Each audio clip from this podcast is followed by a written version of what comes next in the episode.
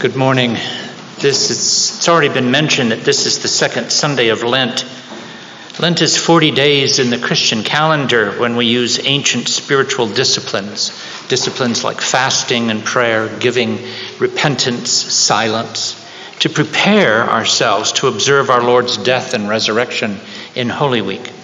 And Lent always makes us aware of our need and something we all need is precisely what we find in our Old Testament passage this morning. Specifically, it's the need to find personal identity and meaning in life. So I would invite you to look with me at our Genesis text, and let's begin by noticing five simple things that stand out as we read this text together.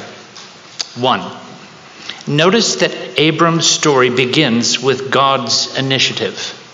Verse 1 Now the Lord said to Abram. That's how it starts. Now, this happens to be the very first mention of Abram in the Bible. Well, okay, that's not technically fully correct. There are a couple of verses in the previous chapter, Genesis 11, that mention him, but they're just a genealogy. In other words, it's his name in a list of names. So it's here that his story actually begins. And his story, as I've pointed out, begins with God's initiative.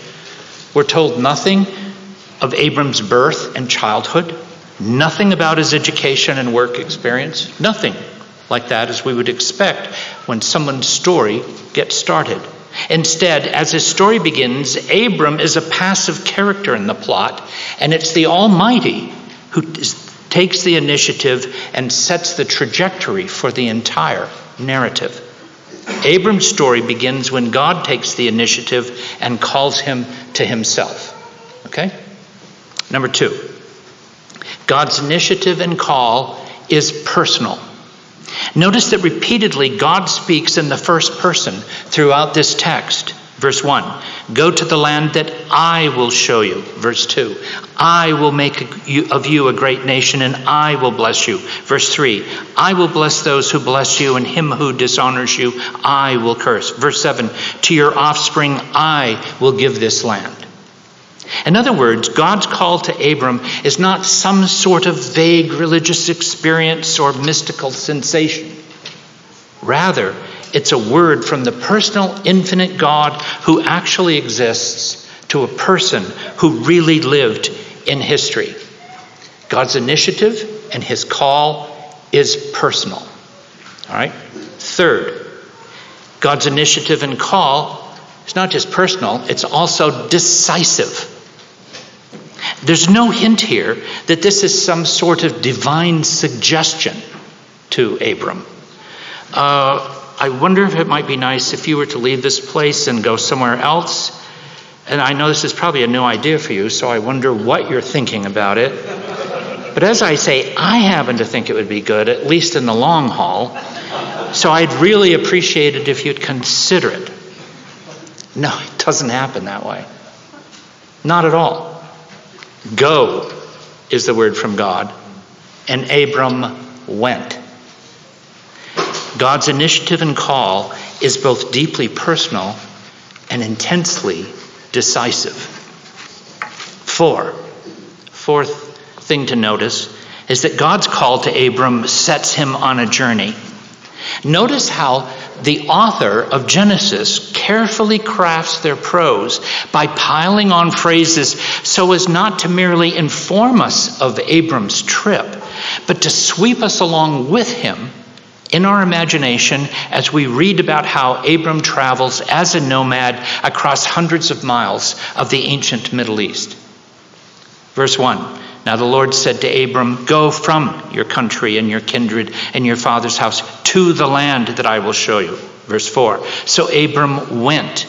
Abram was 75 years old when he departed from Haran. Verse 5 And Abram took Sarai his wife, and Lot his brother's son, and all their possessions, and they set out to go to the land of Canaan. Verse 6 Abram passed through the land. Verse 8 From there he moved to the hill country. Verse 9 And Abram journeyed on, still going towards the Negeb. Do you see how he piles on these phrases? This scripture consists of only nine short verses, but arranged throughout are words and phrases to accentuate movement, to being on the way to a journey that by the end of verse 9 still hasn't come to an end.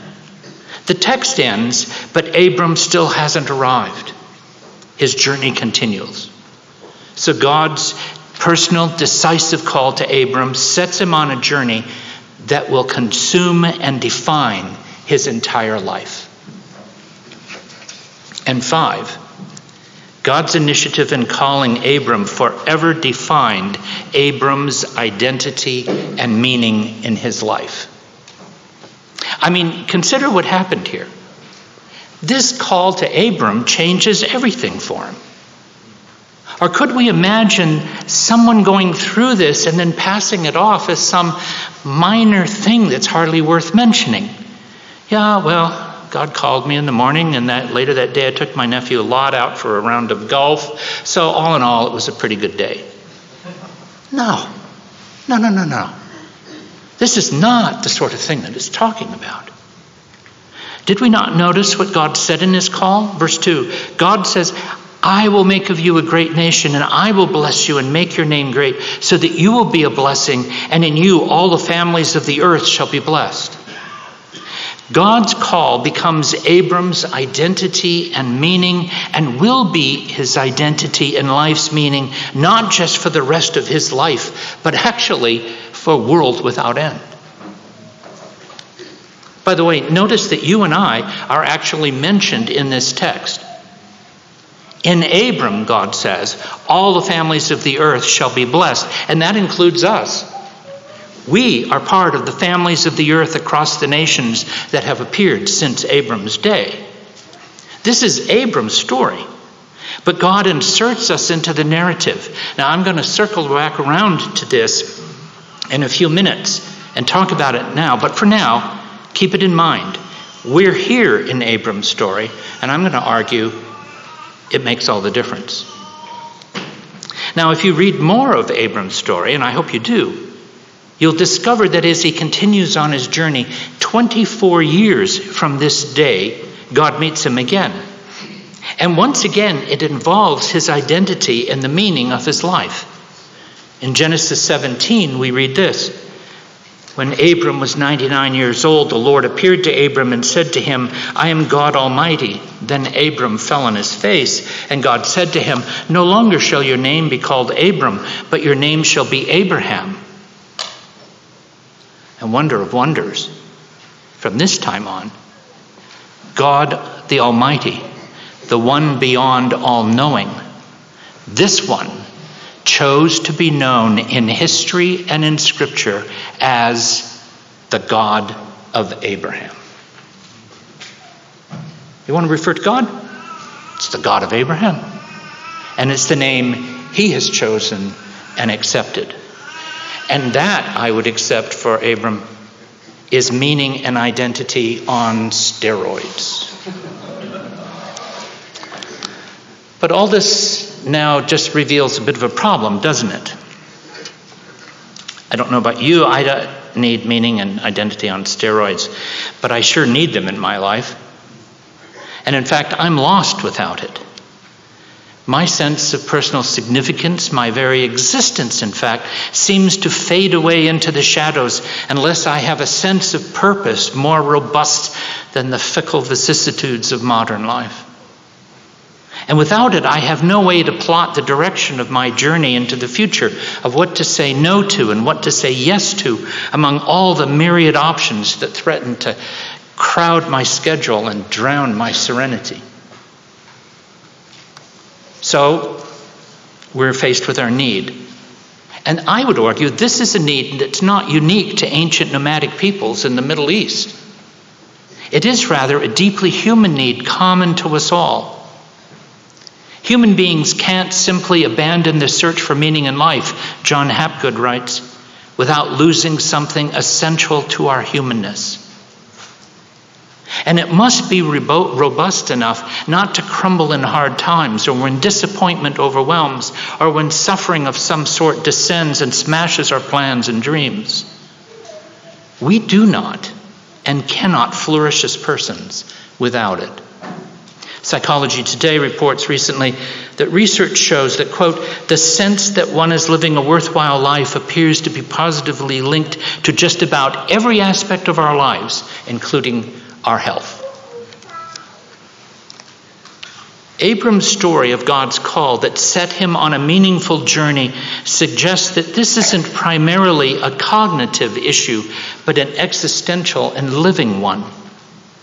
I don't think that most people want to understand the meaning of life intellectually, Linda and Charlie Bloom write in Psychology Today. They, quote, want to experience meaning by being fully alive, end quote. I think that's exactly correct. A sense of significance in the journey from birth to death requires more than a seminar with PowerPoint slides. Abram's call began in a moment of insight, but then it unfolded over an entire lifetime. And this allowed him to live into his identity and purpose over time as he journeyed, discovering what it meant and what it required of him. Problem is, how are we, how are you and I going to find something like this? Now, the beliefs and values of our consumerist society propose that our identity and meaning can be found in either our work, what we accomplish and do, or in what we own and what we do with it. Now, it's true that our work, paid or unpaid, might be meaningful in lives of others, and there are times in which that does give us some sense of purpose. I, I quite agree with that. And even owning a home that provides security and welcome to people can be very significant in a world that's full of fragmented relationships where so many are so very, very lonely. But there's a hidden problem here. All that we do and accomplish and all that we own and use and consume is transitory, temporary, and soon it's gone and forgotten. Haven't you noticed that? If we can be certain of anything in this life, it's that everything fades away in the relentless passage of time. In fact, I'm finding that as we age, we fade away too. I'm in my 70s now, a period I've started thinking of affectionately as my age of diminishment. One of the things that was supposed to be funny, but it, it's okay to laugh. I laugh at it too. Yeah. One of the things I love, have loved doing in my professional work is teaching courses on film and theology at Covenant Theological Seminary in St. Louis, which is my alma mater. And there are more, for few things more satisfying to me and stimulating to me than standing in front of a classroom of young, bright graduate students who are full of questions and a desire to learn.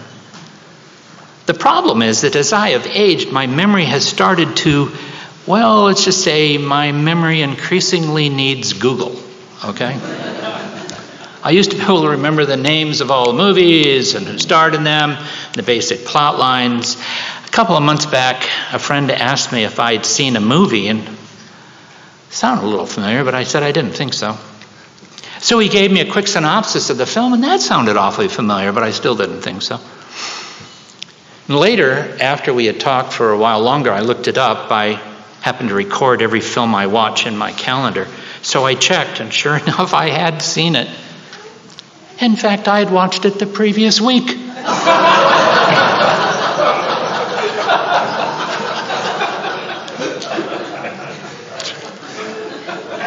if the seminary invites me to teach the class again, I'm thinking of declining. Can you imagine me leading a Q&A session there? I can think of more edifying experiences, let me tell you. No, I would suggest that our work and our accomplishments, though they are significant, please don't get me wrong, and they can have great purpose. And what we own and consume and use to the glory of God, which can also be very significant. I, I, I'm not trying to put that down. Even bundled together, still are not in themselves fully capable of providing a sufficient, a sufficient sense of meaning and identity for the journey of life. But in our modern world of advanced modernity, there is an even deeper problem. The leading thinkers and scientists of our day tell us that the cosmos in which we exist is actually devoid of all purpose. And so we must conjure personal meaning out of the ultimate meaninglessness of existence. Brian Greene, who's professor of physics and mathematics at Columbia University, just published a book, Until the End of Time Mind and Matter and Our Search for Meaning in an Evolving Universe. It's a fascinating book, and I'm learning a great deal from him as a non scientist.